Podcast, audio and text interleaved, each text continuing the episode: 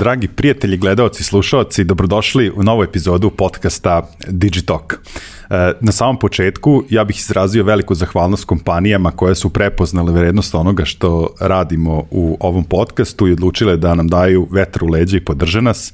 Naši e, prijatelji, pokrovitelji podcasta OTP banka, naš partner kompanija Mastercard i prijateljska kompanija Ideja koja je za sve vas pripremila promo kod Digitalk 500 uz pomoć koga u idejnoj online prodavnici imate 500 dinara popusta e, prilikom vaše kupovine. E, takođe i u ovoj epizodi naši drugari iz izdavačke kuće Finesa nagradit će dvoje vas e, sa e, primjercima njihovih knjiga, a naravno oni koji ne budu imali e, toliko sreće da dobiju knjige, uz promo kod Digitalk imaju 10% popusta na već i ovako snižene izdanja njihovom online sajtu. Nastavljamo saradnju ovaj, pomažemo koliko mi možemo naše meri male proizvođače, tako da ja i u ovoj epizodi nosim majicu Nek Shopa, čekirajte njihov sajt, zanimljive dizajnove majica i oni takođe su pripremili za vas promo kod Digitalk sa kojim ostvarujete popust od 10% na njihove majice. E, sada možemo da se da se bacimo na temu i današnjeg gosta. Uh, sa jedne strane ja imam veliko zadovoljstvo uh, što ću pričati uh, danas sa Goranom, a sa druge strane ovo je prvi put i da osjećam ono da kažem ne znam, veliku žal zašto ne mogu obojcu da vas ugostim ovaj ovde, ali ovaj sto je dizajniran ono kao za dva sagovornika. Dragi prijatelji, ja vam predstavljam uh, Gorana Jankulovskog koji dolazi iz agencije Žiška. Gorane, dobrodošao. Bolje te našao, ovdje. E, za početak, e, kao i svim ostalim sagovornicima, pre nego što se bacimo na, na temu našeg današnjeg razgovora, znam da će tebi biti teško, ono, mi smo to probali da napravimo kao neku malu formu e, i zamolimo svakog sagovornika da se predstavi u dve rečenice. E sad, slobodno da kažem ono kao probi formu, ovaj, ali eto ideje da, da gosti dobiju priliku da se predstave onako kako bi voleli da ih naša publika percipira. Pa ja se obično predstavim publici u kontekstu u kome oni oče, ono, kako im se obraćam, tako da u ovom trenutku ja sam a, vlasnik i direktor u, u agenciji Žiška. Pored toga, um, ovaj, radim u agenciji Žiška, tako da sam tamo i direkcija projekata i digitalne strategije i pravim kreativne kampanje. Pored toga sam i um, trener u jednom ragbi klubu, ovaj, pored toga sam i novopečeni tata i to bi otprilike bilo to. Ja ću ovaj, hvala ti što, što si bio ovaj, hvala ti što, što, što si bio sažet ovaj, hvala ti i što si pomenuo uh, te dve stvari koje su ovaj, važan deo tvog života, pre svega to što si novopečeni, novopečeni tata i hvala što si podelio da prosto imaš ono i, i tu neku strast prema sportu. Ovaj, imamo, ono, sa par gostiju smo pričali na tu temu koliko, ovaj, mi ovde u suštini pričamo o biznisu, ovaj, ali život čine i te neke ovaj, uh, druge stvari koje nam, da kažemo, ono, upotpunjuju sve ono, sve ono van posla. E, ono što ja želim da napomenem, a eto, nisam ti to, ovaj, nisam ti to ni, ni, ni rekao da ću, da ću reći, a osjećam da, da, da je važno. Ja vas ekipu iz uh, agencije Žiška smatram i svrstavam u jednu od dve najkreativnije agencije u, u Srbiji i svaki put ovaj, e, svaki put kada vidim ili čujem da ste deo ono nekog projekta ono toliko se obradujem jer znam da ono da ćete izbaciti nešto ono drugačije i zaista ono veliko zadovoljstvo ovaj, što, što će danas pričati ovaj, sa, Hvala sa ti, drago mi je, to je baš velika pohvala. Ne, ne, ovo, znači kažem, ovo je moje ono, ovaj, lično mišljenje i zaista ono, smatram ono, ovaj, kada budu kolege iz ove druge agencije, to ću isto reći da, da, da ne pominjem sada, ali zaista eto, imamo ono neke svoje favorite na, na ovom našem tvrž, tržištu i mislim da je važno da se tako nešto napomene, jer zaista mislim da, da, da, pravite, da pravite razliku. E sad, mi ćemo danas uh, suštini da pričamo o tome kako vi pravite razliku. Sad kad si se predstavljao, malo si mi možda ovaj, pokvario ovaj, ideju kako, kako da te predstavim, ali želeo sam nešto u stilu našeg prijatelja Miloša Maksimovića. Ovaj, e, imamo jednu jako zanimljivu i krajnje drugačiju temu razgovora danas. I ovaj, ti si meni slao tu neku pripremu, dogovarali smo se par puta, sam ja to tebi malo vraćao, menjali dok ja to nisam razumeo. Verovatno ni, da, ni sad ne razumem do kraja, ali ti si tu da, na, da nam sve to pojasniš. Ali onda, kako dobije mail od tebe, ovaj, gledam kako si ti potpisan i onda ide Goran Jankulovski, management partner, slash, direkcija projekata, slash, kreativne kampanje, slash, digitalne strategije, slash, scenari. Uh, I kažem, ok, o čemu se ovde radi? Pa si ti podelio sa mnom jedan uh, blog post. E sad, za sve one koji su sad već nestrpljivi da čuju čemu ćemo mi to da, da, da pričamo. Mi ćemo danas da pričamo o tim slashevima koje se, koje se nalaze u, u, u vašim potpisima, o tome kako ste vi promenili način kako vi funkcionišete kao firma, kao agencija. Uh, verujem da je negde tome svemu doprinalo. Ja sam ispratio tu neku ko, ovaj, e, komunikaciju na mrežama, kako si, da kažem, ono i ti reaguju, kako se ljudi posljednjih godinu dana bave tim nekim stvarima, da je nama ovaj, cela ova situacija gde faktički virtualno funkcionišemo, ovaj, digitalno već odavno, da nam je promenila percepciju šta je to posao, šta je to radno, radno mesto ovaj, i, i šta mi u stvari radimo ti si prvi reagovao ovaj, kada je naša drugarica Aleks Petrovski postavila pitanje na, na LinkedInu da li među mojim konekcijama ima multipotencijalista mm -hmm. ili koji se tako osjećaju pa se ti tu njoj ovaj, javi i tako dalje. Veliki pozdrav za, za Aleks. Ovaj, I uh, onda ste vi krenuli malo više da pričate o tome šta ste vi to interno radili, šta su to sleševi, zašto ste ih uveli i, i prosto čemu to služi? Pa pazi, osnovna ideja je veoma jednostavna. Znači, umesto toga da imaš jednu poziciju, pa sad, recimo u mom slučaju bi to bilo management partner, uh mhm. -huh. ovaj, ti imaš više pozicija koje su u opisu ovaj, tvoje pozicije, samo što su one odvojene slashove. I sad recimo ti si ukačio da sam ja kreativna kampanja, a možda nisi provalio da Miloš ima direkcija kreativna što znači da je Miloš meni u kreativi, kad radimo kreativu nadređen, jer smo se mi tako dogovorili da ovaj, da nam odgovara podela posla. I sad svako u firmi ima različite te sleševe, kao ono, imamo devojku koja je recimo bila uh, management projekata i kreativne kampanje. Uh, imamo dizajnera koji je ujedno i kreativne kampanje. Imamo ljude koji su planiranje medija i uh, management projekata. I kao ti možeš da definišeš praktično svoju poziciju, odnosno svoju ulogu u firmi time što biraš šta ćeš od toga da radiš. E sad, ovaj, uh, ako sam sad dobro razumeo, sad ti si naveo primjer tebe i Miloša koji ste ono kao ovaj, partneri, osnivači, ali da li to zapravo znači da možda neko drugi od kolega može da se nađe nekom od vas kao nadređeni u određenom projektu da. ili da? Ove, ovaj, takođe postoji opcija kod nas da, pre, mislim, ti možeš da preuzmeš slash, to znači da je to tvoja generalna pozicija, ali mm -hmm. možeš da preuzmeš i odgovornosti koje preuzima taj slash na nekom projektu zato što razvijaš to.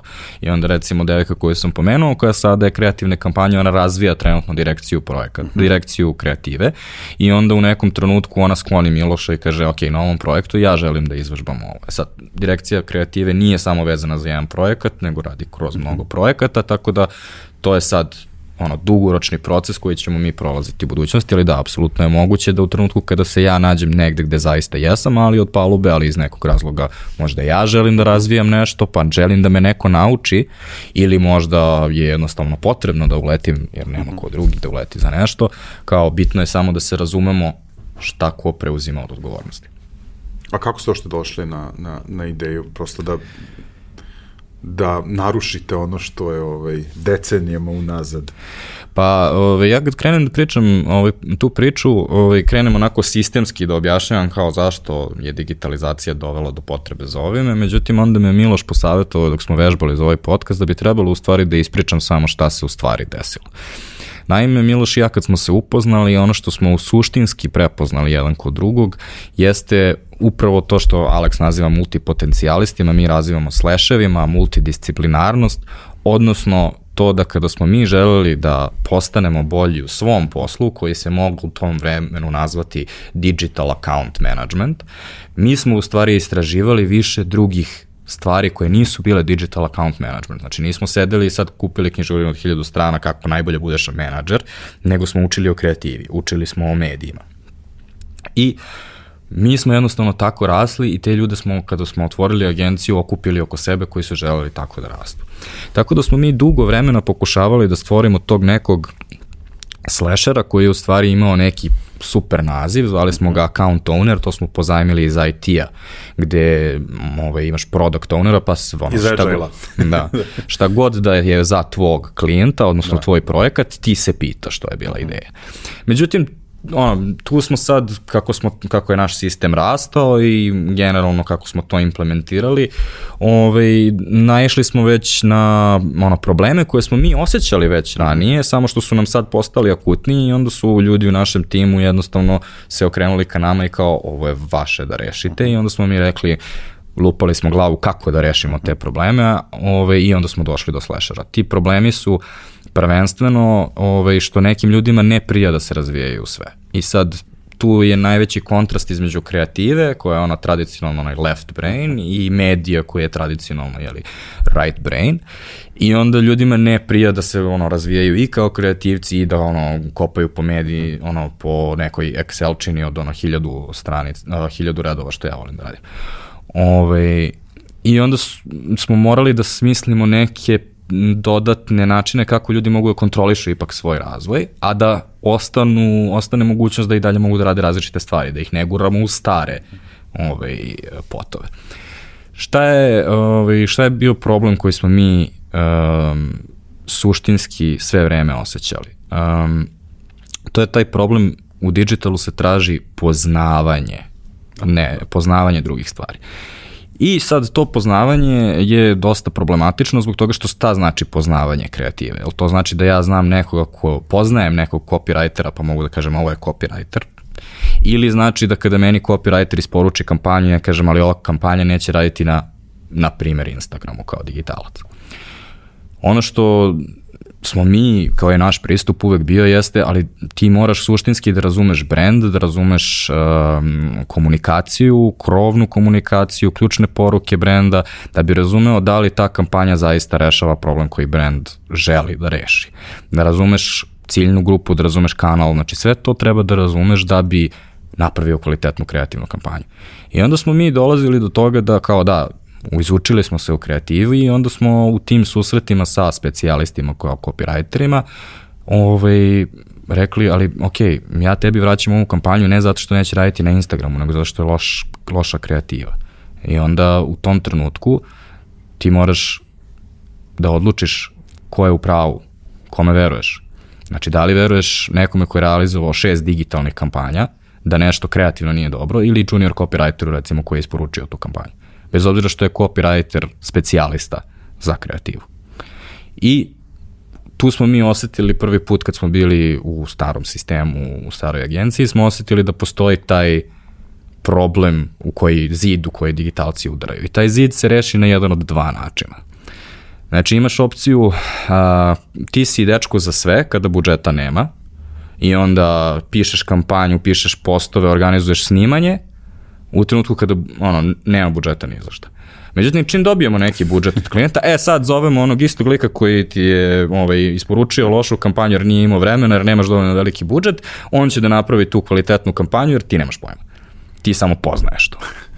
E, I sad, mi smo tu ovaj, ono, ukačili da postoji ne, taj dead end i um, onda smo rešili, ok, način na koji mi rešavamo ovo je da priznamo da danas suštinski um, svi možemo da budemo multitalentovani, možemo da preuzmemo različite stvari da radimo i samo je pitanje da onda dozvolimo ljudima da to zaista i komuniciraju.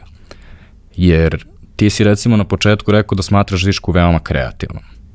A Žiška us, do pre godinu dana nije imala ni jednog kreativca u svojim redovima.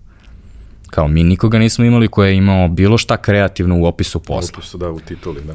O, devojka koja je sad na Milja, koja je, ovaj, koju sam pomenuo, koja razvija trenutno kreativnu direkciju, koja je na kaktus, na ovaj, IAB-u sada prezentovala svoj case za Kasato, ona je do pre godinu dana bila account.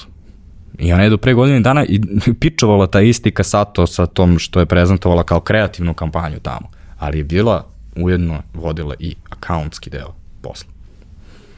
A, u, u, u pripremi ono što je meni ovaj, razgovora upalo sad, to je nešto na što ja obraćam pažnju, sad ja nisam ono ovaj, toliko iz, iz agencijskog sveta, ali ono što se u biznisu, ono, eto, meni što ja, što ja dosta vrednujem, to je to vreme. Znaš, ono, ko, ti si mi rekao, ono, mislim i toga sam ono svestan, ako u tom nekom tradicionalnom, tradicionalnoj postavci stvari mnogo vremena prođe između ono, od odeljenja do odeljenja.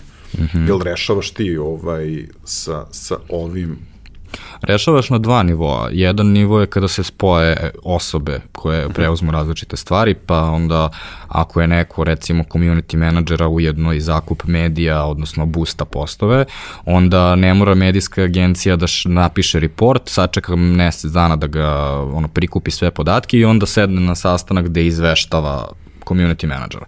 Što je u vreme digitalizacije jako bitno zbog toga što naše kampanje se menjaju iz nedelje u nedelju, znači nemamo vremena za taj stari pristup koji je ono komitetski, ono sad ćemo mi da mrsimo.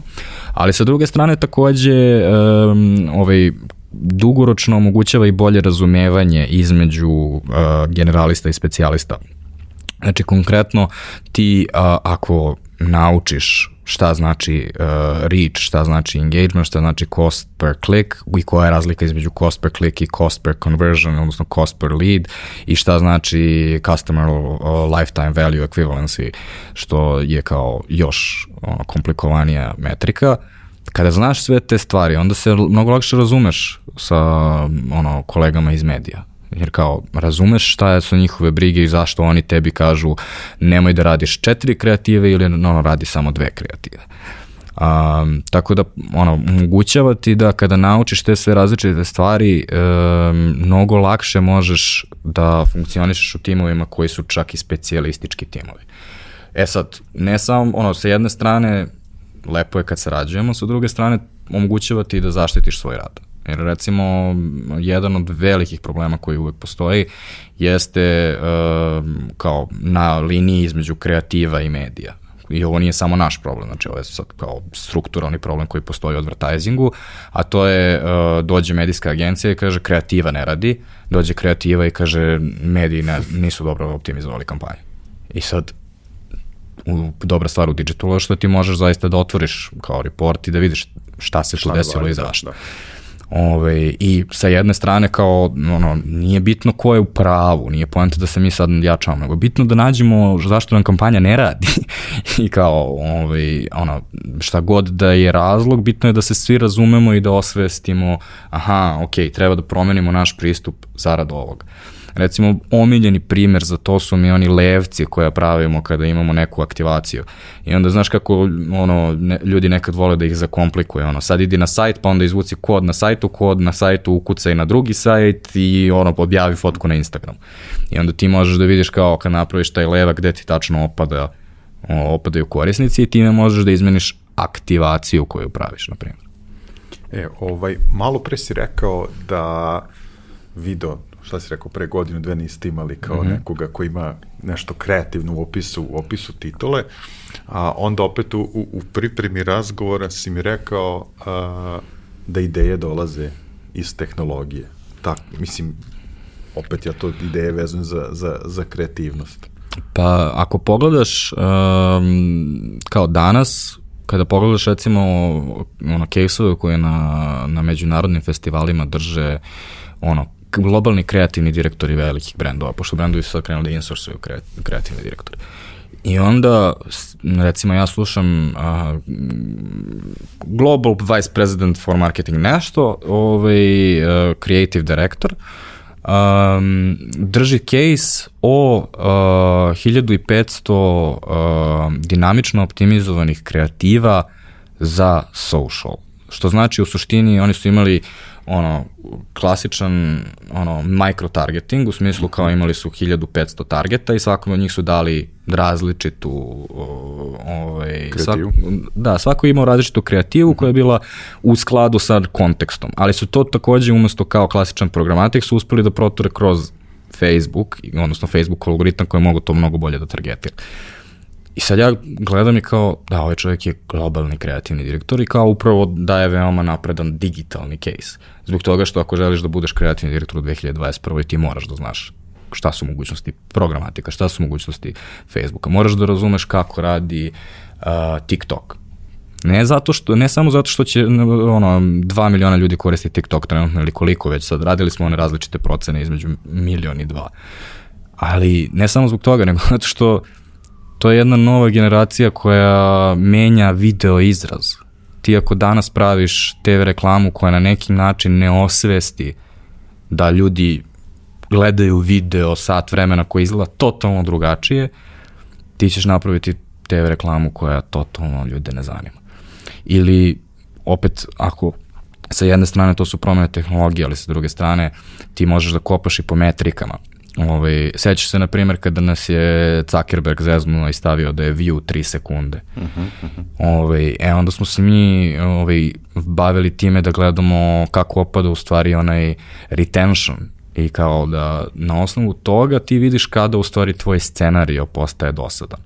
I onda su u stvari na osnovu tih um, ono, kopanja po metrikama si ti dobio onaj uh, standardni uh, format koji recimo danas imaš na YouTube video, to je postoji neki hook, ono najzanimljiviji, najzabavniji, najsmešniji deo videa ide prvo, onda špica, onda moram da skočim. Ili recimo tiktokeri sada imaju fazon da moraju da urade nešto što je zvučno, a i prekida sve. I recimo kao, zdravo, sada ćemo pričati nečemu i onda krene da, sad neću zbog podcasta, ali krene da se lupa po kolenima, da bi kao, da bi tebi ono, napravio ono, segway, odnosno da bi napravio razliku u odnosu na prethodni video. I kao to su sve, sad deluju kao nebitni trikovi, ali kada to sve staviš na gomilu, to je izmenilo video format nepovratno. I ljudi danas kada komuniciraš sa njima onom klasičnom reklamom, ono, sfumato, da, da. Se, ono, stoji naš prijatelj Maksimović, da li ste ikada razmišljali o vašem prašku? I tako, ovaj, ljudi zaspu. I kao, to više ne radi. Zbog da. toga što, ono, da, i video je na TV-u, i video je na YouTube-u, i video je u tvom telefonu, kao št, kako danas pričaš priču kroz video. Za to moraš da razumeš i tehnologiju, i medije, i kreativu. E sad moram jednu, ovaj, jednu digresiju, e, ovo sam već pričao u jednoj epizodi, ali je jako ostavilo uh, utisak na mene. Prvo, mislim, vrlo je vezano za ovo kako ovaj, uh, ideje dolaze iz tehnologije, ali ta percepcija videa. Sad ti se još ovaj, na tvoju sreću, verujem, ne susrećeš sa razgovorima te vrste. Sam, ne znam, pre možda recimo par nedelja razgovor sa svojim čerkom, ovaj, uh, ona će sad 12 godina i imamo neke izazove u školi, je li tako? I imali smo razgovor kako treba da na određeni period, jeli, smanjimo konzumaciju sadržaja sa mobilnih telefona i tako dalje. I dogovorimo se, pošto je TikTok kod njih ono najzastupljeniji, nema TikToka, ne znam, nedelju dana, nema, nema video sadržaja. Tako sam ja definisao ovaj, svoju uslovno rečenu sankciju, znači kao nema YouTube-a i nema TikToka. I sedi pored mene. I telefon ono drži i ja vidim naš ona tu. Pa rekao, ja sam rekao nema video sadržaja sa telefona. Pa ne tata, nije ovo video, ovo je Snapchat, ovo su snapovi, znaš, i ko, znaš, i sad mislim, znaš, oni, mislim, oni skroz drugačiju percepciju imaju, tako da, ovaj, ono, kapiram da, da i do toga da, da, da treba razumeti publika kako to gleda. Apsolutno, a ono što je najveći, ja mislim najveći bit uh, je što uvek imamo te klince u glavi. I onda zaboravimo da kada pogledaš kreatore mm -hmm. na mhm. TikToku, to su sve ljudi koji imaju više od 25 godina, onda zaboravimo da ljudi koji su stariji, kao što su tri, ono, stariji, mislim na ljude koji su 25 plus, 30 plus, oni su tu, oni gledaju, oni ne komentarišu jer je to cringe, to je blam. Zamisli sad ja komentarišem nekom youtuberu i vidim moje društvo iz bloka, pa ubili bi me od przivanja. A ja neću da komentarišem, ali ja gledam, ono, gledam ozbiljne teme, ono, da. bukvalno to mi je jedino stvar koju gledam na YouTube-u trenutno. Tako da, ono, mislim da je, ono, u trenutku kada smo, ono, sećaš se kad smo pričali kako je, ono, Facebook je za sve, Instagram je za mlađe. I onda ja da. sedim na konferencijama i kao, Facebook je za sve, Instagram je za mlađe. I onda ja izlazim i kao, 2 miliona i 300 hiljada. Nemamo toliko mladih ljudi. kao, možete li da vidite koliko ljudi je sad tu. Ono, mislim da je to glavna, ono, glavna razlika je kao, uvek to nekako odbacujemo, kao to je za, ono, klin, ja, ti klinci, šta oni sve rade. To nisu više klinci ono, na kraju dana, ono što ja uvek ljudima ovaj, kažem, a šta vi radite na telefonu? Pošto kao ti klinci su po ceo dan na internetu i onda otvoriš kao, aha, vi ste na Instagramu, jel? I kao, to, tako obično uspem da klijentima objasnim kao, bez obzira što ti nisi, ne pratiš influencere, na primjer, kao što je kao isto nešto što je pase kada pređeš 25-30, ali onda shvatiš da ipak pratiš neke influencere, to nisu kao ono najveći tipa ono Dunja Jovanić i ostali, ali kao ono pratiš onog hipstera koji ima svoju robnu marku koja ti se baš dopada i piše izvezeno jebi ga ovako. Pazi, sad sam u setljivom životnom dobu, nećemo puno tim godinama, to pogotovo 25-30 kad pobedeš. Ovaj, ono, ovaj, šta si ti meni, uslovno rečeno sad, da ne bude za one sa pošto nas većina ono gleda, pa da ne gestikuliram, ali pod navodnicima da kažem zagorčao život sa pripremom ovog razgovora je što je tvoja priprema, odnosno ideja za razgovor bio kompletna u, u metaforama, ali ono, ima tu par genijalnih ono stvari ovaj, i onda si ti nešto ovaj, napravio poređenje specijalisti versus slasheri, to ok, ali stavio si ono skoki versus ogilvi. Ove, ovaj, to mi je onako bilo ovaj, jako zanimljivo. Mislim, sad se vraćamo ono na, na, na temu slashera, zato što posle sad ovog što te pitam ima nešto što, što mi je onako ovaj, mnogo, mnogo zanimljivo i što je onako će dati mnogo neki bolji uvid, ali eto, ovaj, da vidimo ovaj, Ta, ta metafora je bila zato što ovaj, kada sam čitao Gilvio, sad skoro sam ga baš čitao pre možda godinu dana, ovaj, ima jedno poglavlje u kojem on objašnjava kako su ga pozvali art direktori, da on njima drži predavanje. I sad, e, kad pogledaš one njegove ogilvizme, odnosno one izreke koje on mhm. imao, to ono, po, trećina izreka je o kopiju, trećina izreka je o art direkciji, trećina izreka je o akauntu, odnosno kako se vodi mhm. agencija. I sad ja sam ono, a šta je ovaj čovjek bio? I onda, onda kao u negde ono, u svoje životne priče, on ispriča kako je počeo kao akaunt, pa onda bio kreativac, međutim na kraju završio znači kao vlasnik agencije, što znači vratio se kao da bude akaunt, je li tako? I sedi sad ono, David Ogilvy i kao piše 17 tačaka koje jedan art direktor treba da zna na osnovu njega. I sad nije pitanje o tome da li on stručan ili nije stručan, da li on diz, obrazovani dizajner i tako dalje. Pitanje je da li Ogilvy bio u pravu ili ne odnosno ona čuvena njegova da li ako staviš beo tekst na crnoj pozadini to je manje efektivno nego kad staviš crni tekst na beloj pozadini što je bio njegov pet piv, to je ono prva stvar kad vidi crni oglas, on je u fazonu, ne valja! I kao sad, nebitno je da li je ono art direktor ili nije, bitno je samo da li je Ogilvy bio u pravu ili nije. I to me podsjetilo ovaj, na Miloša zbog toga što ovaj, da li, šta je Miloš danas? Kao kad ga, kad ga posmatraš u kontekstu Žiške, onda ima ove sleševe koje sam naveo. Međutim, on je ujedno i streamer. On, on veoma redovno streamuje za njegov mali pool od 14 ljudi, kako ja volim da ga zezam.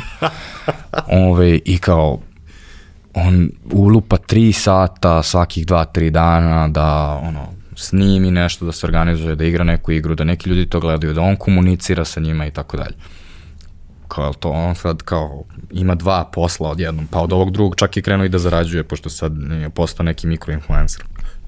I sad, to sve uh, je u stvari meni dokazalo koliko su, koliko su sve te kategorije u kreativnim industrijama u stvari samo naši nazivi gde mi nešto ograničimo i onda se naviknemo da to znači to. Copywriter, aha, pazi, copywriter u stvari piše kopiji u stvari kreativac smišlja kampanju. Znači, pitaj Boga, ono, sećaš se kad je to nastalo kao bilo, piše kopi. A ovaj, onda sam se setio recimo kao Dragana Bjelogrlića na Senki nad Balkanom. Kao šta je on? Kao šta je Dragan Bjelogrlić? Jel glumac? Jeste sigurno da tako ga znamo, jel tako to je bio. Međutim, on je reditelj. Tako? Ali ajde, ajde, ajde još da mu kao, ajde kao da, da priznamo da je ono, može glumac da skoči da bude reditelj. Kako je postao pisac, majkom, pošto je tamo kreditovan da je bio jedan od scenarista? Uh, Znači, ono, to je poenta kao, nije, nije rasprava o tome da li uh, je Bjelogrulić uh, ono, nesposoban, za, to jest nije kvalifikovan da bude reditelj. Pitanje je da li su Senke na Balkanom dobra serija ili ne. Ako je to radilo, Dragan Bjelogrulić može da se zove i ono, dvorski pajac ako tako želi, i dobra mu je serija. E, ono što se meni svidelo, a što može eto da zaključi sad ovaj deo ovaj, e, razgovora jeste da kroz ovo što ste vi u, uradili u toj nekoj sad da li ne, možda je reorganizacija ono, ovaj, pozicije pogrešna, pogrešna reč, ali e, stvorili ste, kako si mi rekao, kulturu feedbacka ovaj, i to je meni onako, e sad, da budem iskren, zvuči mi onako idealistički, ali poznajući vas kapiram da to kod vas ono kao funkcioniše. U smislu da svako svakome može da da ovaj... Pazi, cilj je idealistički, uh mhm. -huh. u smislu kada ga postaviš tako, da, super ideja, ovaj, a, a baš smo sad skoro smislili mnemonik za to, odnosno kao a, rečenicu koja ćete zapamtiti ovaj, to, a to je otvoreni smo za feedback ko Pandorina kutija. Ovaj, jer, da, super je kad ti želiš to tako da postaviš, međutim onda otvaraš gomilu problema. A najveći problem koji smo mi imali u toj staroj organizaciji je bio u tome što ljudi pamte osobu imenom i prezimenom, a ne pamte šta je ta osoba preuzela da radi negde. I onda to stvara veliki pritisak na seniore koji su ti uh, slasheri, odnosno mhm. kao rade više stvari, onda svi očekuju da će on, oni pokupiti sve što inače rade. I onda ti kao neki senior u stvari ono, ima tendencija da se natrpavaš poslom. Ono što su slasheri omogućili jeste da postoji taj trenutak koji se zove predstavljanje.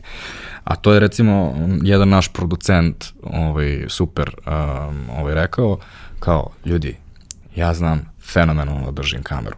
Ja kad uvatim gimbal neće da se trese ni uopšte, ali ja na vašem snimanju ne želim da se latim kamere. Kao, to je trenutak kada imamo svi na početku ono, bilo kakvog projekta i ja tako recimo uđem na neki projekat i ja volim tako da mašem rukama i da kažem ja sam samo management projekata. I onda kao, ono, da, ja ću naravno da učestvujem u svakoj diskusiji, ali u trenutku kad treba da raspitujemo 10 slajdova kreative i da se seče i da se ono mozga, mm -hmm. kao ja neću stići to da radim zbog toga što imam gomilu drugog posla da završim za vaš projekat, to je za ovaj naš projekat, jel? Ove, ovaj, Tako da to je ono što je kao to preuzimanje odgovornosti je u stvari bila glavna stvar koju smo mi pokušavali da rešimo, jer kada imaš tu kulturu feedbacka i svako može da komentarišeš bilo šta, onda takođe postoji ta uh, tendencija da šta radimo sa tim feedbackom. Ok, ti si u pravu, treba izmeniti ovaj deo kampanje. Ok, jel si ti sad odgovoran za taj deo kampanje, pošto si ti uočio tu grešku, ili sam ja odgovoran za taj deo kampanje, kao Da bismo se na taj način razumeli, mnogo je bitno da se u tom trenutku ne ponašamo samo kao dva akaunta ili dva digitalca ili dve, dva člana tima, nego da znamo ja sam na ovome, bez obzira što obojice imamo kreativne sleševe. Ja sam na ovom na projektu preuzeo da radim management projekata, ti si preuzeo da radiš kreativu, ja sam tebi dao feedback na kreativu, bez obzira što sam management projekata, uočio sam da slogan nema smisla ili da slogan ima duplo značenje koje će, na, za koje će nas prozivati ili da se rimuje sa nečim, nekom psovkom pa će svi da nas prozivaju, na primjer. I kao, onda ti treba da smisliš novi slogan. I kao, mnogo se lakše razumemo kada imamo ovaj slasherski sistem i onda svi znaju šta se od njih očekuje. Jasno. Ajmo da, da, da vidimo kako to ovaj, zapravo funkcioniše kad smo u realnosti. Kad smo počinjali ima prezentacija Ove, I um, u toj prezentaciji ove, prva rečenica je uh, kao gledam u kristalnu kuglu za pet godina i ove, ima citat Miloša i mene a, jebali na sleševe i kad smo ih uopšte uveli. Ove, teško je, u smislu uh, zakomplikovali smo ceo sistem donekle. a, međutim ispravno je. I sad to je ono što je jedna od stvari koje kod nas interno mi uvek biramo ta teška, komplikovana rešenja za koje verujemo da su ispravna. I ovo je jedno od takvih rešenja. Znači, a, mi smo praktično kreirali firmu od 30 ljudi koja ima u, u ono, nekih 90 različitih pozicija zato što ljudi imaju te, koja kombinuju slasheve, oni naprave sebi poziciju time, tipa možeš da budeš koordinacija produkcije i da ujedno a, budeš koordinacija projekata, što ti je neki account executive, i onda možeš da se usmeriš, recimo jedni se usmere ka medijima, a drugi se usmere ka kreativi. I ti sad imaš Znači, dve trećine osobe koje su iste preklopljene i onda imaš kao uh, jednu trećinu koja je u medijima i jednu trećinu koja je u kreativi. Sad, to zvuči kao uh mhm. -huh. ono da je problematično, znam. A pretpostavljam da je najviše problematično vama koji vodite, mislim. Pa jeste. U suštini to je kompleksnost koju smo Miloš i ja ovaj, uzeli na sebe. Uh, u trenutku kada ti određuješ za 30 ljudi njihove recimo standardne pozicije, ti treba da odrediš praktično njihove razvojne puteve, da pratiš da li rade dobro, što znači moraš da primiš neku vrstu evaluacije i treba sa njima svima da dogovoriš kolika je njihova plata, odnosno koliko je njihov doprinos da bi oni bili motivisani da se nastave baviti tim poslom. E, mi smo to sad samo malo zakomplikovali zato što ne možemo da kažemo ono klasičan platni razred, ti si tebra da, da executive, da, da, da, tvoja plata je toliko. Da. Nego sa svaki moramo da dodatno pregovaramo, međutim ono što smo mi shvatili je pošto kao veoma izraženo razumemo kuda se svi oni kreću i onda smo u stvari shvatili da nije toliko neka velika dodatna kompleksnost. U stvari suštinski sve te stvari su subjektivne, znači platne razrede jednom neko postavio, pa ih onda se sve držimo kao pijan plot.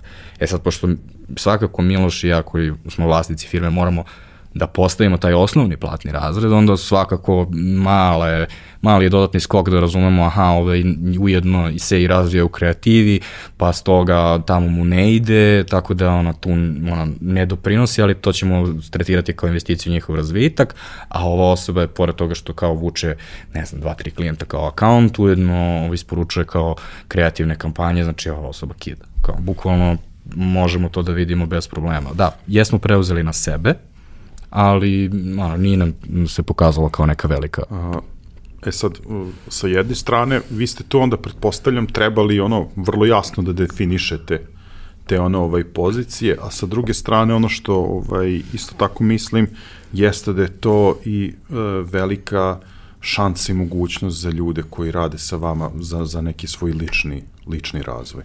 Jeste, kad smo ušli u lockdown, ovaj, mi smo u stvari krenuli da razmišljamo o svemu ovome kad je roknula pandemija, odnosno pre nego što je roknula pandemija. I onda rokne pandemija i ja sedim kući, naravno, ono, to vreme, ono, svi, ono, dosta klijenata mi je otkazalo kampanje i tako dalje, nema posla, ja sedim kući šta ću da radim, kao ajde rešimo ono što nas muči već tri meseca i ne stižemo da rešimo. I onda sam rekao Milošu u tom trenutku, brate, ako napišem sve ove opise poslova koje treba da napišemo i sve što treba da, o, ja ću napisati knjigu. I onda smo rekli, dobro, napisaš knjigu. I napisao sam knjigu. Ko zove se, ovaj, zovemo je Čitap. Ove, i to što rekao ste da ima sto strana. pa da, i raste. ove, ima nekih stotinjak strana uh, u kojima se objašnjavaju sve pozicije u firmi, ko šta radi, uh -huh. šta se očekuje ove, i kao orijentacija u firmi, to dajemo ljudima koji tek uđu u firmu. Kao, ovo, te čeka, da znaš. I ovo rade drugi ljudi, ovo radiš ti i tako dalje. Ove, sad, ono, s obzirom da znam koliko su, kako standardno na tržištu ljudi uče svoje poslove, znam da smo mi sigurno agencija koja ima verovatno najbolje definisane te opise uh mhm. -huh. poslova, odnosno do tančina. Uh, a sa druge strane, onda kada to daš ljudima i kada im opišeš stvari koje oni e, ne viđaju obavezno u svom svakodnevnom radu, onda im ubržava, ubrzavaš razvoj, zato što svi znaju kuda mogu da se razvijaju. I onda imaš recimo nekoga ko postane menadžment društvenih medija, što je osnovna pozicija koju preuzimaš posle prakse, i onda ljudi kažu, aha, znači ako želim da radim ove stvari koje sam radio na praksi, to mi je produkcija. Uh mhm. -huh. Ako želim da radim ove stvari koje sam radio na praksi, to mi je kreativa. I ono, prvi sleševi ka tome su mi kreativno pisanje ili koordinacija produkcije i do tih sleševa mogu da dođem tako što radim ovaj opis posla koji je ovde, znači recimo za koordinaciju produkcije, treba da organizujem snimanje, ali treba da organizujem snimanje sa modelom, na lokaciji, jednim fotografom i našim osvetljenjem, na primjer. I kao svima je jasno što treba da urade sledeće. Nema bauljanja u mraku, nema čekanja nekih ono, evaluacija koje se razluče po šest meseci, pa onda da vidimo šta ćeš onda da, ovaj, ti, kako ćeš da napreduješ, kuda, kuda ideš i tako dalje. Ljudi odmah znaju kuda žele da napreduju i imaju mogućnost da to kontrolišu. Kao, ljudi nama kažu ja želim da razvijam sada ovo. Isto tako mogu da napuste slešove. Mogu da kažu ja ono, radio sam kreativu, ne uživam više u kreativi, kao želim da se bavim nečim drugim.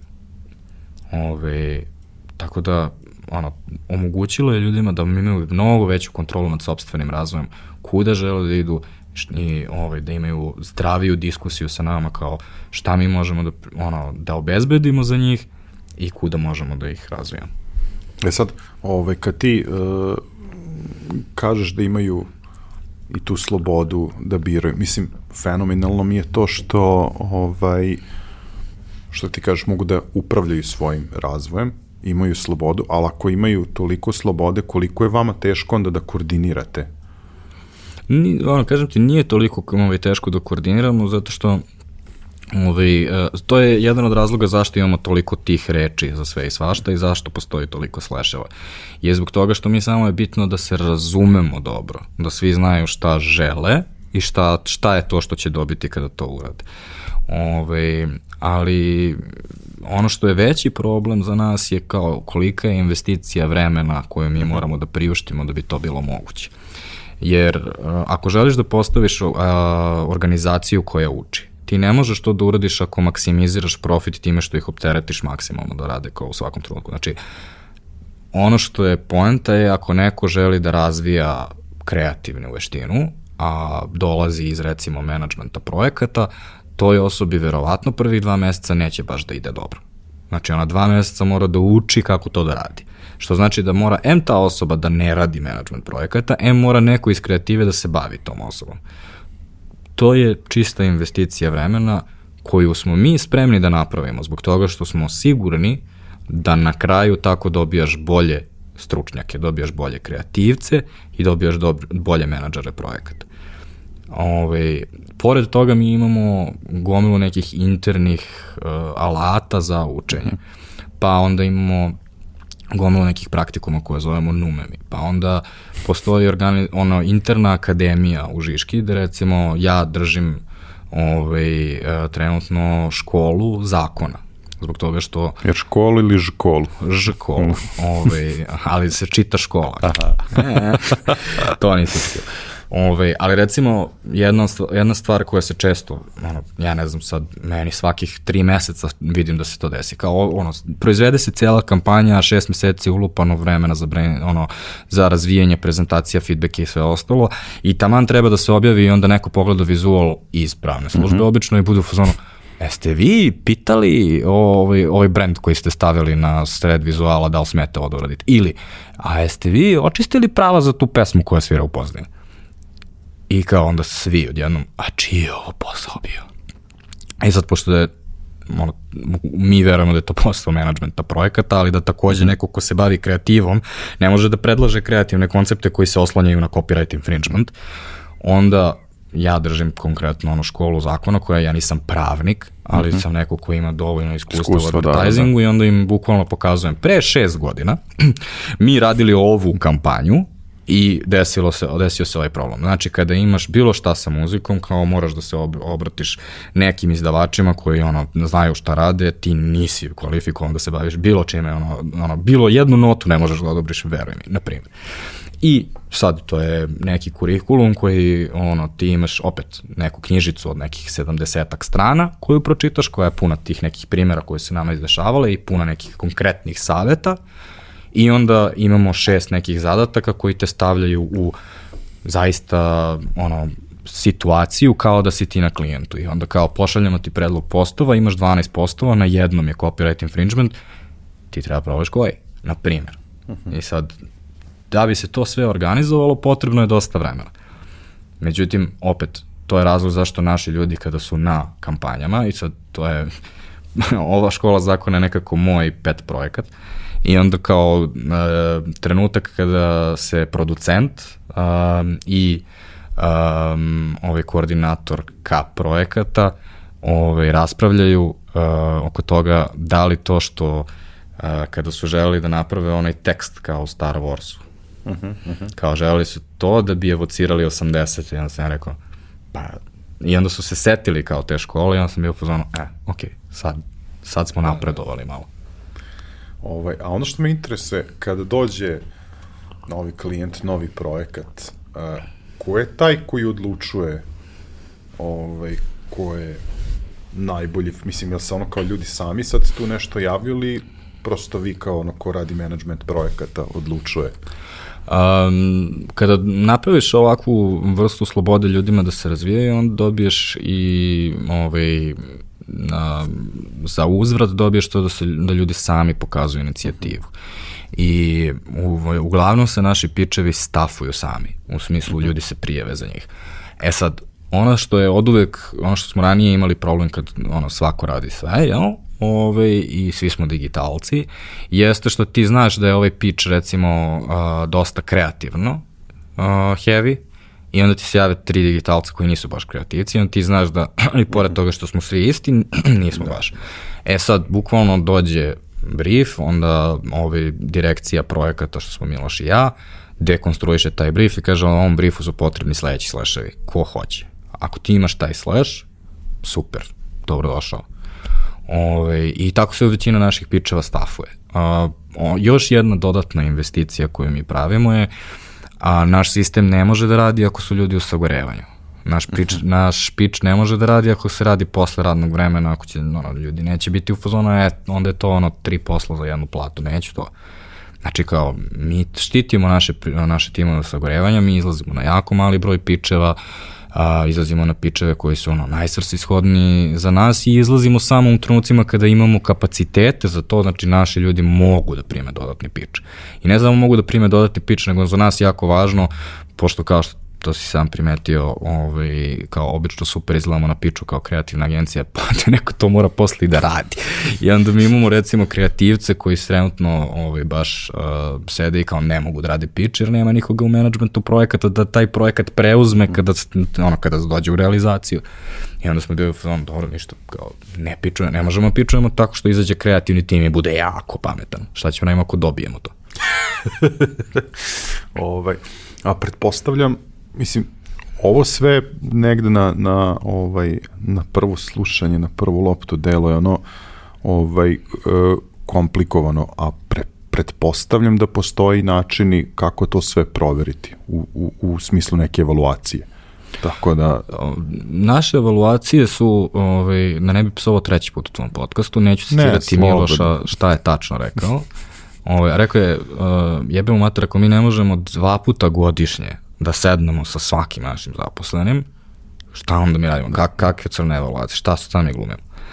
Ove, I sad, mi smo uspeli da optimizujemo taj sistem zbog toga što to je još jedna prednost slasheva, zašto što se ljudi lakše razumeju kad imaju reči koje im tačno, tačno znaju šta rade.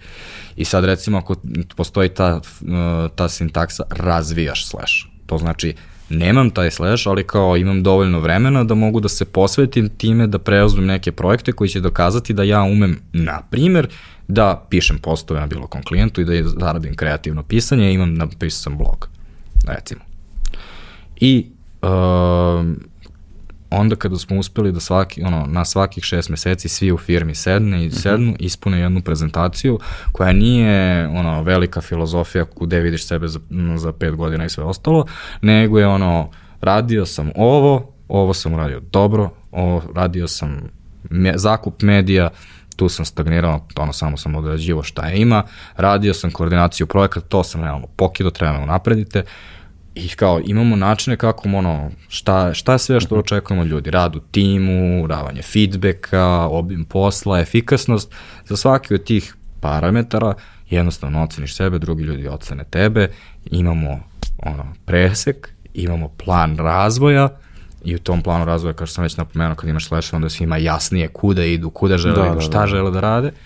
I ove, jednostavno posle svakih šest meseci imamo presek. I onda, ono što smo shvatili post festum, je imamo objavu posle svakog kruga evaluacija kako sad izgleda firma. Zbog Aha. toga što u svakom krugu evaluacija ljudi napuste neke sleševe. I onda kažu, e, ja sam do juče bio dizajner i copywriter, odnosno uh, grafički dizajn slash uh, kreativne kampanje. Ne želim više da bavim se kreativnim kampanjama. Izlazim iz kreativnog, bavit ću se samo dizajnom, baš vidim da tu mogu da mnogo više napredujem. I onda mi objavimo i kažemo, ok, ovako izgledaju sada naše odeljenja. Ove, um, ovi ljudi se pomeraju kao vamo, vi mlađi možete se pomeriti na njihovo mesto, možete idete na, u drugu vertikalu i tako dalje. onda svi imaju ne samo ovaj, svoju individualnu informaciju, nego svi imaju sve informacije kao kuda se kreću ljudi u firmi i, i mogu na osnovu tih informacija onda da planiraju o, ne, svoj razvoj. Super. To mi je super. Ove, sad, pretpostavljam, koliko ima vremena od kako vi funkcionišete na, na ovaj način? Mi smo objavili interno ovo, kad, kažem, kada je krenula pandemija. Znači, mi smo se zamenili interno, međutim, to je bio naš test period, beta faza, odnosno, znali smo da je ovo jako, kom... sa jedne strane, nije zaista epohalno. Kao to što Miloš i ja uvek pričamo, kao ništa se u stvari nije promenilo. A, međutim, znali smo da će ova promena da ono, prvo ono, odjekne na tržištu, znali smo da će ono, potencijalnim zaposlenima Žiške to da bude dosta čudno šta se sad tu dešava. Znali smo da će naši ljudi nekih teti baš da rastrupe, strube o tome, jer je to bitno i onda smo zbog toga svega želi da, želi da budemo sigurni da to radi. I mnoge stvari su tu nas iznenadile i kao mi smo počeli sa onim jeli, idealističkim ove, idejom i kao da rešimo neke naše probleme, a onda smo recimo rešili kao neke četiri druga problema koje veze nisu imala sa time, niti smo mogli da ih predvidimo da ćemo ih rešavati. Znači, to je otprilike nekih godinu dana. Sad već jače, da. Sad, sad već jače. Godinu i po, recimo. Nekad si rekao, ovaj, postoje stvari koje su vas ono kao iznenadile. Mi sad pričali smo o tom i prva stvar koja je meni bila, ovaj, kad se rekao, kaže, ukinuli smo kao akaunte. I ja da. sam tebi pričao, znači ja otkako ovaj, ajde, imam želju ili ulazim ono u, u, u svet uh, marketinga ono kao u Srbiji, to je što je meni bilo kao šta znači uopšte kao account, ono šta to predstavlja, šta taj radi kao Da, to se desilo sasvim slučajno. Ovaj a, mi smo se u stvari mučili da prevedemo sve. Znači imali smo onu varijantu kao a, transkribovanja, pa je a, naš copywriter stavio copywriter sa K, sa da, da, da. writer.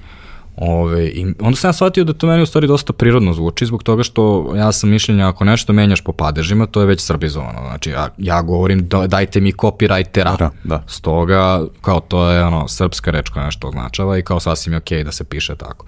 Ono što mislim je da je ljude blam da napišu na srpskom, jer kao, a onda ne znaš da se piše, kako se piše na engleskom, kao malo imamo taj kondirani stav.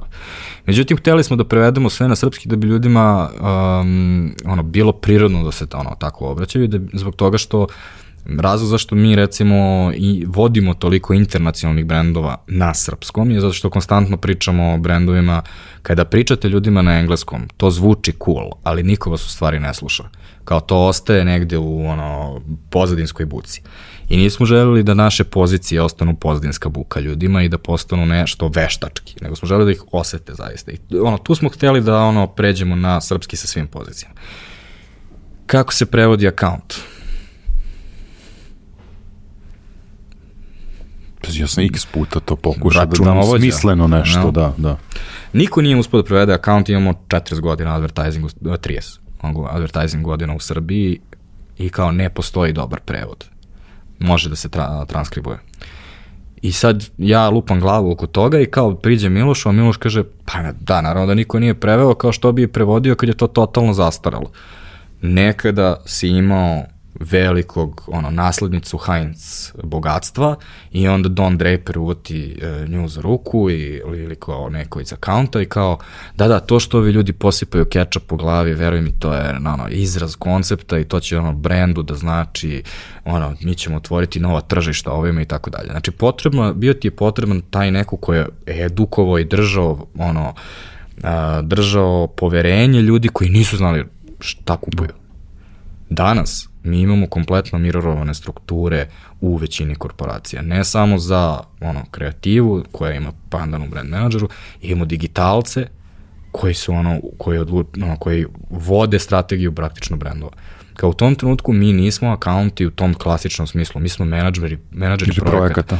Dobijamo veoma jasno definisan brief, na to dajemo debrief, dajemo kako to možemo da uradimo i onda radimo kao nešto što je posao koji se, ono, ako radimo, ono što je naj, gde možeš da vidiš to kao najzanimljivije je ako radiš web produkciju. Ako radiš web produkciju, ti si praktično ono project manager tu kao da radiš ono u bilo kojoj IT firmi. E sad, to je poenta što ti kao produkciju rad, vodiš kao digital account, vodiš um, ono, za, taj, za tu jednu aktivaciju, a sledeći put nećeš imati aktivaciju na sajtu, nego ćeš imati na Instagramu, pa ćeš morati da fotografiš neke influencere, znači radiš sad nešto drugo. E, to je ono što smo mi otkrili i kako smo onda rekli, znači, account je totalno prevaziđeno i na kraju mi smo, kada smo uveli slasheve, hteli da kada ja, recimo, ja radim svog klijenta, kome sam ja counterpart, koji je naviku da meni može mm -hmm. da piše za sve, ali recimo taj klijent organizuje snimanje, ja povučem akaunta koji je ujedno i producent sa drugog klijenta i kažem, Jelice koja radiš manč, na primjer, dođi na mog klijenta da ovaj, rešiš ovo snimanje ovaj, i ona dođe i kaže, ok, ja kao komunikacijni profesionalac razumem kada vidim brand, kada vidim komunikaciju, razumem da neću da omašim, ne, znači, ono, ne, ne treba mi sad kao da razumem brand godine i godine, kao što to ljudi često misle, kao ako je kvalitetan brief, ako je neko profesionalac koji razume šta gleda, nema šansi da omaši sad da krene ono da, za da, da. Guaranu odjednom da pravi neki ono uh, laksativne vizuale i ono kao za... laksativne vizuale. A to je ono, znaš, kao ono, valovito brdo da, i ljudi da, da, da. ono, trče po njemu i tako dalje. Ove, tako da uh, onda smo shvatili da prelazimo potpunosti na matričnu organizaciju, da se svaki projekat stafuje sa ljudima koji su ti trebaju u trenutku kada se napravi i da to apsolutno ne mora biti vezano za klijenta kao što je nekad bilo. I ono što sam, što sam tebe shvatio, faktički ste izbrisali razliku između seniora i juniora. Da, to se desilo zbog toga što uh, smo, uh, hteli smo da sleševi uh, suštinski budu, da ne sugerišu da su to ljudi, nego su to odgovornosti koje neko preuzima. Jer taj uh, ono junior senior je mnogo češće u stvari lična stvar. I kao ljudi su ono, ono postoji to uvek neko dijeli takmičenje u, u timovima jer juniori na, prirodno pokušavaju da, da avanzuju i onda imaš kao ti si Lado junior. A kod nas postoji ok, ti sad radiš kreativno pisanje, ja radim kreativne aktivacije, što znači da ja kontrolišem koncept mnogo više nego ti, ali na sledećem projektu se možda zamenimo. I to je ono što smo uspeli da, da napravimo, da od projekta do projekta možemo da preuzmemo različite stvari i onda recimo meni je to prezabavno kada radim sa Miljom, kao ti si sada direkcija, ja sam kampanja, sledeći put se obrnemo, pa onda da vidiš kako je kada ja vodim brainstorming, kako je kako kad ti vodiš brainstorming. E to je ono što sam ti ja na početku ovaj pitao. Znači faktički moguće da neko da ti bude nadređen i da je ono došao pre par meseci. Da, mislim da. ako ima ako ima taj slash. Ne, ne, ne, to je, naravno, to je naravno. Bitno. Znači nije ne. ono pitanje je samo kako se mi dogovorimo da se uredimo na da, tom da, da, jasno, projektu. Jer jasno. to je ono, podređeni nadređeni ima neki ono robovlasnički prizvuk kod nas. Ono, to je, ljudi su malo traumirani od ono management stila koji je vladao da. u 80-ima i 90-ima. Ali to je, koren te reči je red. Samo je da se uredimo ko će ovde šta raditi. Pazi, ti sad mene ovaj, evo, na, na, na, 50, na 59 minuta uspeo si da mi, da mi objasniš i ono, sada sedimo ovde i pričamo i da je meni to prilično jasno i da vrlo ima smisla. Da ne kažem ovaj, da mi već u glavi se vrti kao naš ko, koje bi ja slešave mogu da razvijem ono ko, kod sebe. Ovaj, ali eto za kraj kao neki zaključak ono šta je tu meni ovaj, najinteresantnije a to je kakve su reakcije. kakve su reakcije, sad to trebalo bi posmatrati iz ta neka tri ugla. Mislim, ajde, prvo ono što je verovatno uh, najznačajnije uh, interno, kako su ljudi koji rade kod vas ono to, to prihvatili, kako su reagovali, kako je industrija. Mislim, i malo pre sam teo, ne, ovaj, e, ali bio si u zanosu, niste da te prekinem ono u smislu kako maksimiziraš, ne znam, ono kao profit, stisneš ljude, pritisak i ono, da ti počneš, ne, mi ulažemo u razvoj, sad rekao, bože, kako će ga mrsiti kolegi iz industrije, što je rekao ovo, ovo i kako klijenti reaguju. Pa ajde krenemo od najlakšeg. Mm -hmm. Ovi, klijenti su bili u fazonu, ok, zato što ništa mi tu nismo uradili, čak smo im prirodnije napravili zbog toga što su oni su znali ko je kreativac iza njihove kampanje glavom i bradom. Aha. Znali su ko dolazi na sastanak i očigledno je osmišljavao kreativni da, koncept. Da, da, da. Jedino što je njima bilo čudno je što se ta osoba zvala account owner. Ove, I da opet, dolazili su kod nas kao, što si ti rekao, kao kreativno, u kreativnu agenciju, a onda dođu sve neki akaunti odjednom. I onda još, još neki od tih akaunta krene da drvi o tome kako medijska strategija treba da se promeni jer je to najbitnija stvar. E to je ono što kao mi smo njima u stvari samo ono, razbistrili sliku i kao njima je u stvari lakše. A što se tiče potencijalnih klijenata, oni gledaju po, u naše radove.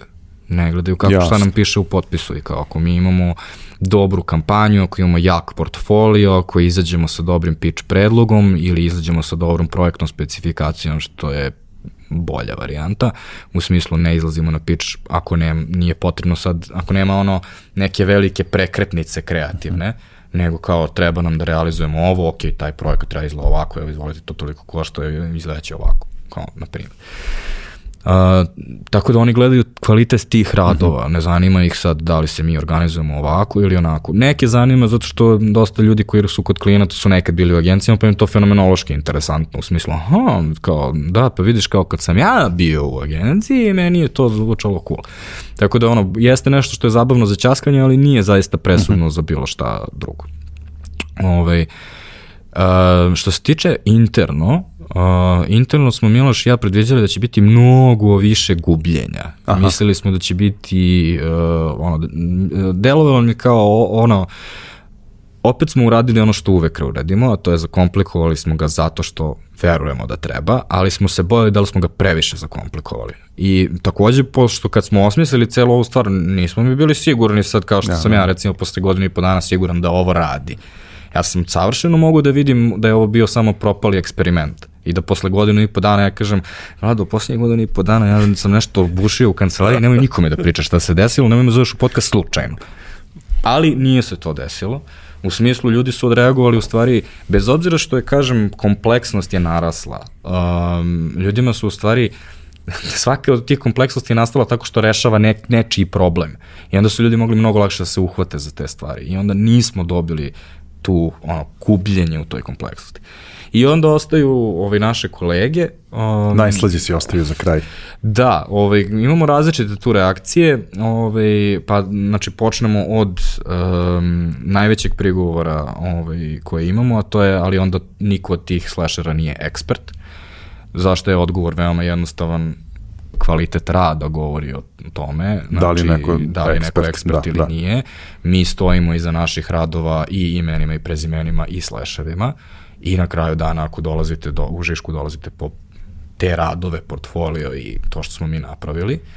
Um, sa druge strane, um, imamo uh, čestu zamerku koja, ovaj, koju ja volim da ispalim prvo, ali sam naučio da to ne radim, a to je ljudi ono, pročitaju onako dijagonalno šta smo mi tu rekli, kao aha, to ti je ono tri posla za jednu platu. I onda ja, ono, progutam knedlu po hiljadi put i objasnim kao, znači, to što si ti multidisciplinar, ne znači da radiš tri posla, to znači da ono, recimo ako imaš dva sleša, 50% radiš jedno, 50% drugo, ili možda napraviš 70-30, sad zavisi kako se dogovoriš, odnosno šta želiš da, da napraviš kao balans. Znači, ako ja tebi omogućim da ti u 8 sati to završiš, onda je samo pitanje kakav si ti čovek, da li tebe to vozi ili te ne Jasne. vozi. I savršeno okej okay da te ne vozi, samo što nećeš raditi u Žiški onda. To je bukvalno ono kada pričamo o kulturi kompanije, Mi želimo te radoznale ljude. Mi želimo ljude koje zanima kada rade akaunt, šta im se dešava u kreativi. Mi želimo te ljude koje ono kopka što kampanja ne radi i koji će da nauče koji god KPI treba da nauče da bi provalili što video trenutno flopuje, na primjer. Kao, to je ono kakve, ono, kakve radoznale ljude mi želimo da bismo im onda omogućili ovaj sistem koji zovemo slasheri.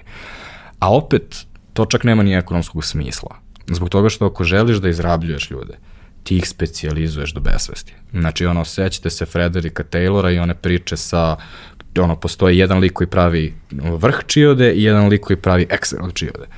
E, slično tome, mnogo je bolje da ja imam ono, jednu osobu koja se bavi kreativom, ta osoba izlazi na sve pičeve, imam 12 community menadžera, svaki od njih da radi 20 klijenata, samo radiš community manager, samo odgovaraš, minimalna moguća Kao odgovornost i maksimalna, da, da, maksimalni da, da, da, obim da. posla.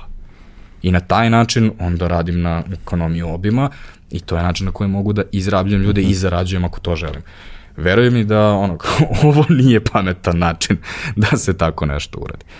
Ove, tako da, kao, čak ni ekonomski to u stvari nema smisla. E sad, ono na što ljudi reaguju, a to si ti rekao na samom početku, ovaj, digital je postao poznat po tim ono, beskrajnim opisima za posao, bio je sad skoro neki za Intercontinental, mislim da je bio, gde je neko iz HR-a jednostavno malo previše ambiciozno prepisao neke opise različitih poslova.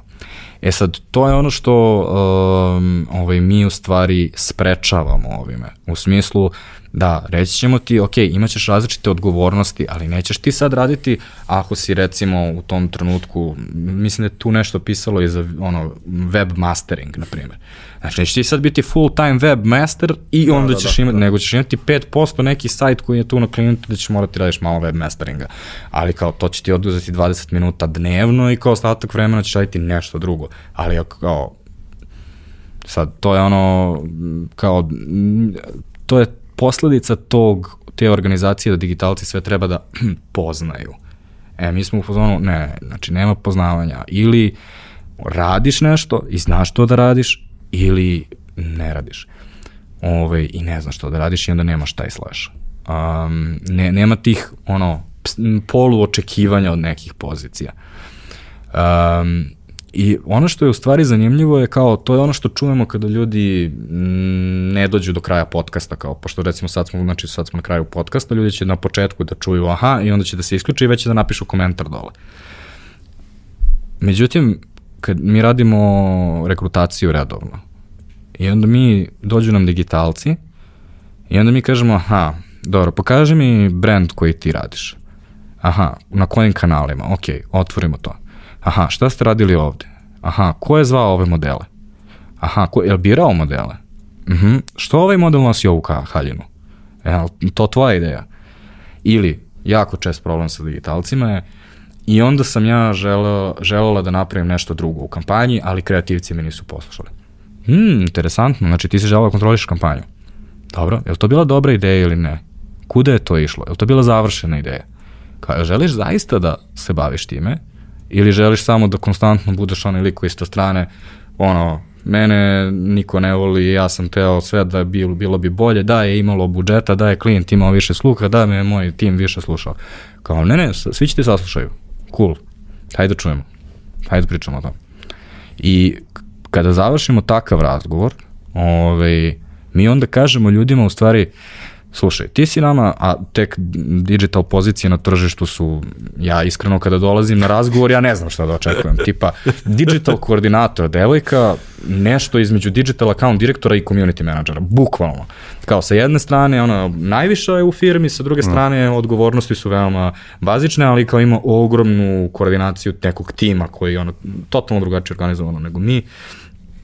U svakom slučaju, sad, prvih pet minuta nemam pojma šta radi. Međutim, posle određenog vremena, ja kad, sam, ono, kad smo prošli sve projekte, šta je ono dačno radilo na tome, onda kažem, ok, u našem sistemu ti si koordinacija projekata, a, ti si verovatno i koordinacija produkcije i dogurala si do zakupa medija. Znači kao ti si jednostavno ono, imaš boostovanje postova, znaš da li ti je reach ili engagement, ne znaš da se snađeš u funnelu, ne možeš da uslužiš nekog komplikovanije klijenta, ali te tri stvari imaš. U kreativi nisi radila ništa kreativno zbog toga što ono, ovo su aktivacije koje su ono na digitalu što kaže Don Draper na onom mimu poklon epilator. Kao to, to nije kreativa. Kao nisi imala kreativni koncept, nisi se bavila brandom, nisi se bavila copywritingom, bez obzira što jeste se nešto dešavalo na stranici. I onda mi tako objasnimo ljudima i onda oni razumeju jako dobro mm -hmm. naš sistem. Kao svi znaju šta rade i šta su njihovi izazovi. I svi su u ovom istom sosu nešto da, između. Da, da i onda im mi samo objasnimo, aha, mi radimo ovako i ti kad uđeš u naš sistem ti dobiješ ovo, ove tri ili ova dva ili nekad kažemo ljudima ti si na pola da ono uđeš u našu kreativu, ali pošto si do sada radila totalno drugačije, ovaj, mislimo da će ti biti bolje da se uklopiš kroz management projekata ili kroz projekte, ovaj, pa onda počne da razvijaš kreativu u smislu onda ćeš da ono, osjetiš kako mi radimo, osjećaš naše razmišljanje, dobit ćeš svog mentora u kreativi, razvijaj to narednih šest meseci, ono, ima, ima vremena za to. I mogu da ti kažem da nikad nismo izašli sa tog razgovora za posao sa nekim ko ne razume, nikad nismo izašli sa, razgo, sa takvog razgovora za posao sa nekim ko misli da nismo eksperti za sve te stvari mhm. koje ono, govorimo i da kod nas ne rade eksperti i nikad nismo izašli sa tog razgovora za posao a, gde su ljudi mislili da će sagoreti zbog toga. Ne, ovaj, zbog toga što smo im objasnili u svakom trenutku kao kako će oni kontrolisati svoj obim posla, šta su sve mehanizmi, kako to mogu da urade. I onda se i sa potencijalnim kolegama se razumemo samo ako imamo dovoljno strpljenja da završimo ono, oglas za posao ili podcast. E, meni je bilo ovo, mislim, jako mi je drago što se ti na, na kraju podelio i, i prosto kakve ljude želite ovaj, u Žiški, na koji način pričate sa, sa kandidatima.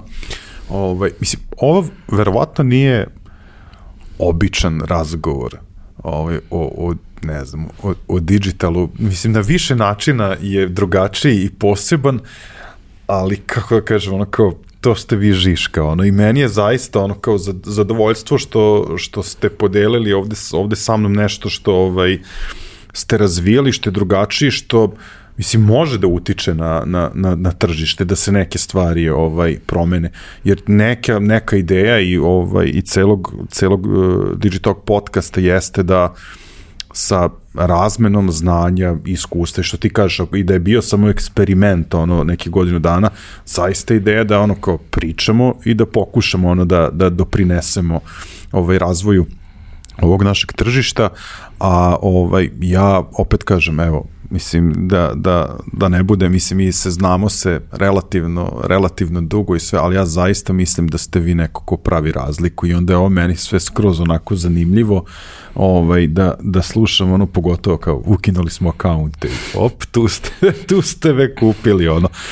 Ovaj, uh, na samom kraju smo razgovora, uh, ja ću tebe samo zamoliti, uh, obzirom da opet kažem, i moje mišljenje, ali verujem da je to sve ono validirano i, i, i na tržištu i kod vaših ono klijenata, da vi zaista važite za veoma ono kao kreativnu ekipu i da radite drugačije. Uh, ja svakom svom sagovorniku na kraju uputim pitanje uh, da preporuči ljudima koji nas prate da kažem, nešto što on čita, gleda, prati, sluša i tako dalje, a verujem ovaj, da ti možeš ovaj, da, da podeliš tako nešto, mi ćemo sve to staviti ono i, i u opis, ono mislim, kad primećuješ već i kako su knjige dizajnirane i kako su ovaj, složene, onda pretpostavljam da, da i da mnogo čitaš, pa bi mi značilo, eto, mislim, ne me, i meni i, i ljudima koji nas prate da podeliš, eto, neke tips and tricks, savete, gde, gde ti pronalaziš inspiraciju za kreativnost, ono, mislim, Uf, ne, znači, stani sa pitanjima, znači. Malo sam odučio. Da, ovaj, ne, nego pitaš previše pitanja, zato što ja sva, zaista imam odgovore na svako od tih što mhm. ti kažeš, zato što recimo e, razlog zašto smo mi počeli naš podcast, Žiška podcast, je zbog toga što smo, to je postao moj glavni medij, kao mhm. ja najviše vremena, ubedljivo najviše vremena provodim na podcastima trenutno i da, pratim tebe, pratim Minića i Pojačalo, pratim uh, um, Office Talks, uh -huh. uh, Netokracin, uh, pratim njuzovce, uh, pratim i Galeba kada proberem gosta koji je meni interesantan, koji nije celebrity, nego kao nešto što, ona, ona dvojica za kripto su mi bili fenomenalni, bravo, momci, stvarno. Ove, e, ali jako puno pratim internacionalnih podcasta. Ovaj, preporučujem Campaignov podcast, uh, znači časopis Campaign, ali uh, obratite pažnju da, da preskočite onaj prvi uvodni deo, nego od pola počinju intervjui sa ono ljudima koji su heavy hitters, koji uvek imaju nešto ono, baš dobro da kažu. Um, obožavam uh, podcast How Stuff Works. Ovaj, um, ono, to su, možda si primetio da neke epizode Žiškinog podcasta potičaju na njih. Uh, um, podcasti kao što je No Stupid Questions, um, ovaj, People I Mostly Admire, Um, ja lično volim ovaj, da se zanosim time kako razumem astrofiziku, pa onda gledam Mindscape Shona Carola i u jako veliki broj epizoda jednostavno ne kontam, ali zvuči baš pametno.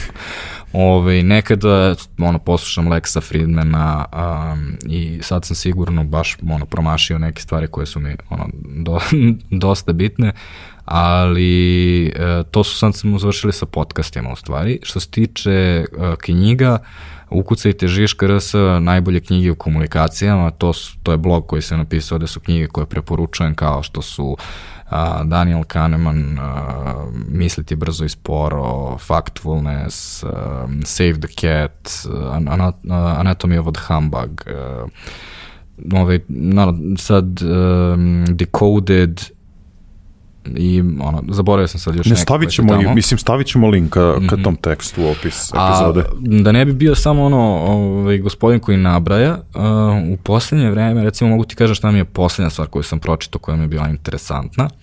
Um, to je uh, knjiga Byrona Sharpa How Brands Grow uh, i to mi je uh, preporučila uh, bivša klijentica. Ove, I um, kao čovek je veoma koncizno, malo i trapavo, ali dovoljno istraženo, objas, ono, bukvalno ubio šest svetih krava u advertisingu trenutno. Na primer, jedna stvar koja i dalje motam po glavi koliko je bio u pravu je da je ono da jedini način na koji brendovi rastu jeste reach, da ne postoji između različitih brendova u istoj kategoriji, ne postoji uh, segmentacija zaista postoji segmentacija između kategorija, recimo ako neko pije Somersby, onda to cider koji je proizvod, odnosno kategorija za drugačije pijače mm -hmm. nego pivo. Znači, između Somersbija i recimo Lav piva verovatno ne postoji veliki crossover. Ali njegov argument je da između Lav piva i Jelen piva ne postoji nikakva razlika. I da je sva ta segmentacija kojom se mi utrkujemo totalno nepotrebna i da sve što treba da radiš jeste da buildaš reach unutar svoje kategorije i da samo ono bildaš rič do besvesti. I onda sad čovjek objašnjava no. kroz gomilu grafika, istraživanja, logike, zašto je to, ovaj, njegova suštinski mehanizam kako on veruje da advertising radi nešto što se zove mental availability i uh, daje tu neku prelepu metaforu kako uh, objašnjava zašto kada isključiš reklame nikad ne, prade, ne padne prodaja kao kada je roknula pandemija, ok, imali smo velike promene zbog uh mhm. -huh. pandemije, ali samo zbog toga što su ljudi povukli reklame, nije došlo do ogromnih da, pada da. prodaje. On to poredi sa avionom koji leti na 10.000 metara i onda neko isključi motore. Ništa se neće desiti. Ti možeš da nastaviš da glajduješ još satima, ali ćeš polako krenuti da, da, da gubiš da. visinu. I onda neki nivo advertisinga je u stvari neophodan da bi se uopšte održala prodaja, da ne bi pala. Da. Ove, ovaj, I onda objašnjava kao da, način na koji u stvari advertising radi je nove, zbog toga što ljudi ne porede 30 različitih brendova u kategoriji, nego smanje na dva, u stvari defaultuju na jedan, a taj kakome defaultuješ je u stvari onaj koga se setiš u trenutku kada ti treba kategorija. Treba mi deterđent, setio sam se ferija odma i kao ako mi dovoljno često pustiš Vilja Riba i Vilja Baho, kao ja ću da se setim ferija i onda ću da naručim feriji, a ni ne znam, evo sad da me pitaš, ja naručujem Maxi online, sad da me pitaš, ja ne znam šta bi naručio da nije feri. Ne znam šta da ukucam tamo. Dax. Mer. Me, mer. E. Ne, znači ne, da, nemam mental availability. Da. I kao u trenutku kada dođeš u ono, samoposlugu, staneš pred RAF ili kao danas otvoriš aplikaciju, kao ljudi u tom trenutku defaultuju na ono što im je najpoznatije. Samo je, onda on kaže, i onda postoji taj drugi deo koji se zove kreativa, U smislu, a, ako ja uspem da napravim dobru kreativnu uh -huh. kampanju koju ćeš zapamtiti, onda ćeš bolje da utoviš u glavu. Odnosno, kao što sam da, rekao, Vilja Riba i Vilja Baho ću da. zapamtiti, a Mer je sigurno imao neku ono, domaćicu koja je ono, pričala onu klasičnu priču koja da. ono, priča svaka domaćica u reklami za terđent ili prašak i kao to nisam zapamtio.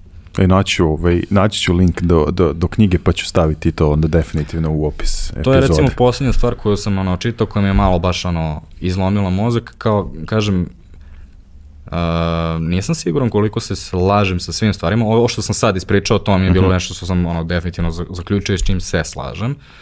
Ono, postoje delovi teorije koji mi deluju kao da su nedovršeni, ali ono volao bi kad bi svako u advertisingu pročitao tu knjigu i da onda možemo da krenemo otprilike ono da, ne da. sa ja verujem da nego ovo je rekao ovo je rekao ovo i ta dva, te dve stvari se onda sudaraju ovako i onda da znamo tipa uđemo na svaki projekat i kao da li se mi kontamo ili se ne kontamo. Uh, Hvala, mislim sad je to, sad mi je ni palno pamet, mogli bismo sad ti ja da nastavimo ono šta bi bilo kad bi bilo ovaj, u srpskoj Vlado, advertising hoću da budem industriji. najduži podcast na Digitoku. E pa tu smo negde, tu smo negde. Ovaj, ali ajde da, da pokušamo da ne izneverimo one koji nas prate, jer sam ja obećao da ću pokušati da se, da se držim ovaj, tog formata. Uh, nezmjerno ti hvala na vremenu koje si izdvojio za, za ovaj razgovor. Meni je stvarno veliko zadovoljstvo svaki put ovaj, kad se vidim ovaj, sa, sa vama iz Žiške uh, i tebe ću isto poželeti da se uskoro vidimo na nekom od događaja, da malo i uživo pričamo. Ja moram sa... sad da hajčakujem. Ovaj, mislim da svi koji prate Digitalk znaju ko si ti a da svi koji znaju ko si ti žele da čuju šta su planovi Vlade Kovača za događaje uživo. Ja, e pa mislim, mi imamo ovaj, imamo zaista velike planove za, za događaje. Sad, ja, se, ja verujem da ćemo uspeti, ne, mislim, ok, super, super je pokušaj, ali ne sam puno da, ne sam puno da otkrenem. Do kraja godine ćemo se sigurno družiti na nekom, na nekom događaju, ali ovaj, osim velike želje koja postoji kod nas da nešto napravimo i dalje ja svima govorim da je organizovanje događaja jednačina sa bar tri nepoznate ovaj, a želja i volja ovaj, nas kao organizatori koji, koji smo se time bavili godinama je je samo jedna i ukoliko rešimo i ove druge dve, druge dve nepoznate, ono, vrlo rado ćemo se upustiti u avanturu, ali obećam da ćemo se do kraja godine družiti. Eto, to je, to je sve što mogu da, da, da vam otkrim u ovom trenutku. Hvala svima, ovo je bio Digital Podcast, ja sam Goran Jankulovski, a moj gost danas je bio Vladimir Kovač. hvala ti, hvala ti Gorane još jednom. Evo ja ću ovaj, dati jedan tips and tricks, ako si ti pomenuo, potražiti ži, Žiška podcast. Ovaj, definitivno nešto drugačije, kao što, kao što oni jesu, kako sam već to rekao ovaj, par puta. Uh, nadam se da ste uživali kao ja u ovoj uh, epizodi. Uh, na samom kraju ja ću se zahvaliti kompanijama koje su nam pružile podršku našim uh, pokroviteljima iz OTP banke, partnerima iz kompanije Mastercard, prijateljima iz kompanije Ideja, ne zaboravite, obezbedili su za vas promo kod uh, Digitalk 500, uz pomoć kojeg u idejnoj online prodavnici možete dobiti 500 dinara popusta na vašu kupovinu. Čuli ste savete od Gorana za, za neke naslove knjiga. Tu su i naši prijatelji iz izdavačke kuće Finesa koji će dvoje vas obradovati sa, uh, sa knjigama. Budite samo brzi, komentarišite, sugerišite, pišite mi na info.digitalk.rs. Volim da razmenjujem uh, i, i iskustva i da kažem sa vama i da malo diskutujemo o tome o čemu se ovde uh, pričamo.